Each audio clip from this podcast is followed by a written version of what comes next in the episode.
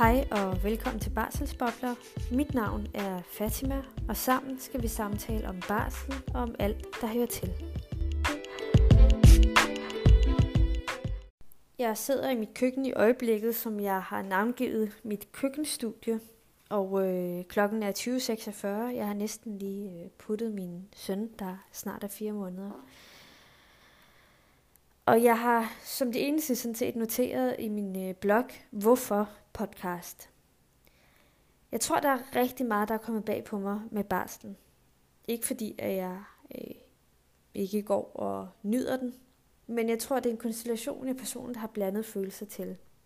Og uanset om du er vild med den, eller synes, det er ensomt at være på barsel, så vil jeg rigtig gerne tale om det. Jeg mindes, da jeg blev gravid for snart 1 år siden, at jeg brugte utrolig meget energi på at finde materiale, der kunne gøre mig klog på min graviditet og ikke mindst fødslen.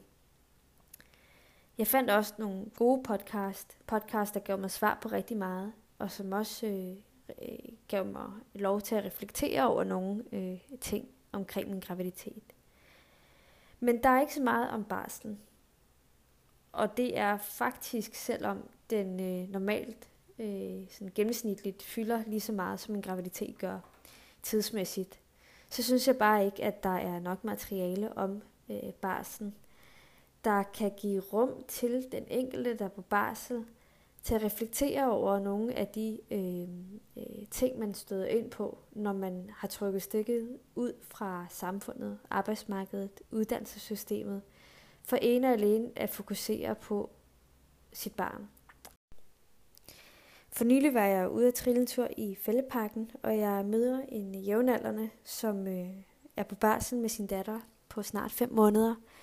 Og hun fortæller, at hun har haft nogle meget blandede følelser til mødergruppeordningen og overvejer faktisk at droppe den.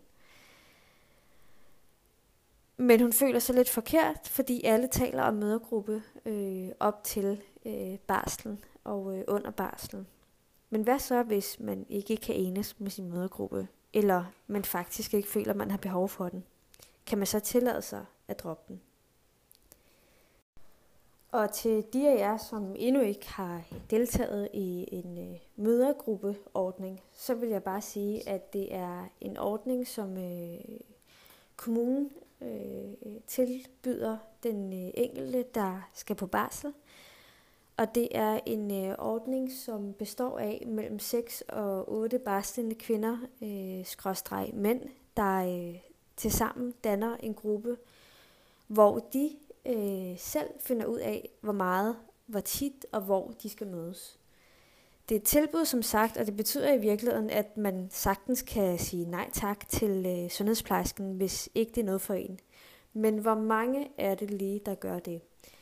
Altså, da jeg blev gravid og begyndte at snakke om barsel nogle måneder op til den, der kunne jeg godt mærke, at mødergruppen var noget af det, der fyldte rigtig meget. Jeg glædede mig til at have nogen at trilleture med, nogen at hygge mig med, og nogen til bare at barsle den med. Det, der måske kom bag på mig, det er, at man gør tingene forskelligt fra mødergruppe til mødergruppe. Og mens der er nogen, der tager deres møder lidt, lader sig færre og mødes i løbet af ugen, når det passer dem, så er der andre, der mødes specifikt hver onsdag kl. 9 på en bestemt café, og så bruger de en time sammen der. Så det er meget et spørgsmål om, hvem det er, man havner i mødergruppe med. Og man kan være heldig eller uheldig. Og der tror jeg nok, jeg mest har været i den gråzone, der hedder heldig-uheldig. Jeg er nok den type person, der på en og samme tid ikke har lyst til at have en masse aftaler, men som samtidig godt kan lide at være punktlig. Og et eller andet sted, så føles det lidt så begrænsende at vide, at min mødergruppe kun vil mødes om torsdagen. På den ene side kan jeg godt forstå, at man har brug for, at der ligesom er en bestemt ramme, man kan følge, især når man er på barsel, og der er så meget, der er flydende. Men jeg ville nok have håbet på, at de var mere fleksible, forstået som, at jeg kan skrive, hvad siger I til en kop kaffe i dag tirsdag, og så må man sige ja nej. Det synes jeg ikke, der har været et rum til eller tradition for her på 4 måneder. Og det betyder i virkeligheden, at jeg ikke har engageret mig særlig meget i min mødergruppe. Og det er jo først og fremmest ens eget ansvar at gøre noget ved det. Netop det og meget andet tager vi fat på, når vi samtaler i Barselsbobler. Jeg vil forsøge at invitere nogle spændende personer og videnskabsfolk ind til at gøre os klogere på nogle af de emner, refleksioner og måske også skuffelser, man nu har som nybagt forældre. Både under barslen, men også efter.